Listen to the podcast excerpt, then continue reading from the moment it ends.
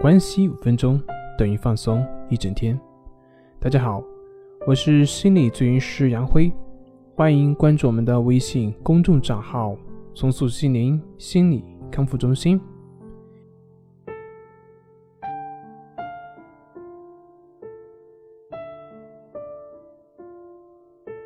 今天要分享的作品是：你怕蛇吗？如何正确的去对待惊恐、焦虑？如果让你整天出汗的情况下，十天半个月，甚至是一个月不洗澡的话，请问你受得了吗？如果让你在周围满是动物粪便的情况下去吃东西，请问你吃得下吗？如果一条路旁边就是悬崖，而这条路呢也就不到一米宽，请问你能够平静的去走过去吗？我想，对于大多数生活在城市中的人来说，这些情况都无法想象，都不可忍受。但是对于那些去骑行、去徒步过西藏的人来说呢，应该就会有类似的这样一些体验。其实前面说的似乎感觉是很困难，但是真正去走的时候，你就会发现根本就不是你想象中那么可怕。是的，甚至你并不会感觉到有什么不适。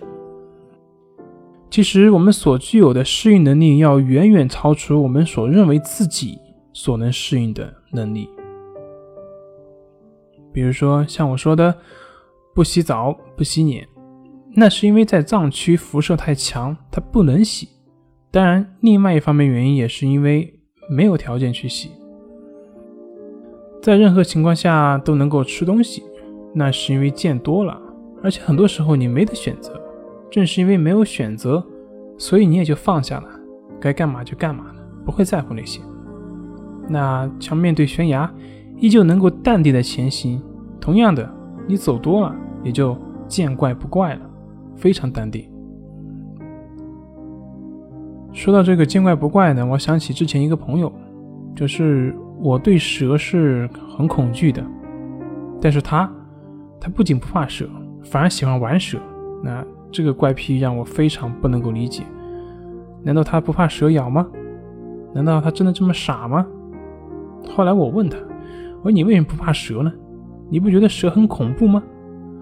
他对这个问题感到很好笑。他说，其实，在他们老家，在他们农村，蛇是非常常见的，哪有什么怕不怕的，根本就不会想这个问题。我说，那你不怕被蛇咬吗？他说：“其实蛇比我们想象的更怕人。一般情况下，蛇是不会主动攻击人的。再说了，即便是可能会被蛇咬，那也没有办法。你在农村，你难道因为怕蛇咬，你就不去田里干活吗？你就不去地里去干活了吗？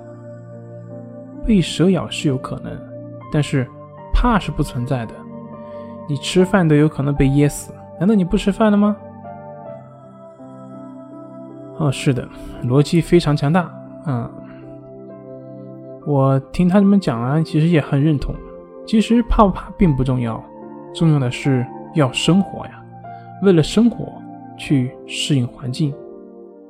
没有什么人天生就是什么都不怕的，有的只是去学会去适应，适应呢也就见怪不怪了。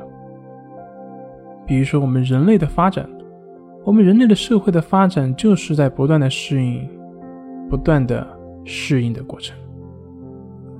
我们害怕地面，于是我们进化了直立行走；我们怕火，于是我们利用火成为我们的武器；我们怕野兽，然后呢，兽皮在了我们的身上，给我们保暖。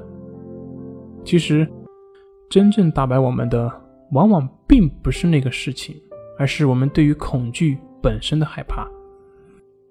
当你为了生存，把自己置身于那个恐惧中的时候，慢慢的你就会发现，原来那个恐惧也并不是我们想象中的那么可怕，甚至你都会跟那个朋友嘲笑我一样，嘲笑那个当初的恐惧。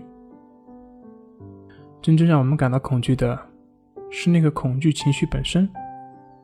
你们这样想，如果那个恐惧真的有的话，那为什么在同样的情况下，有那么多人却并不会感到恐惧呢？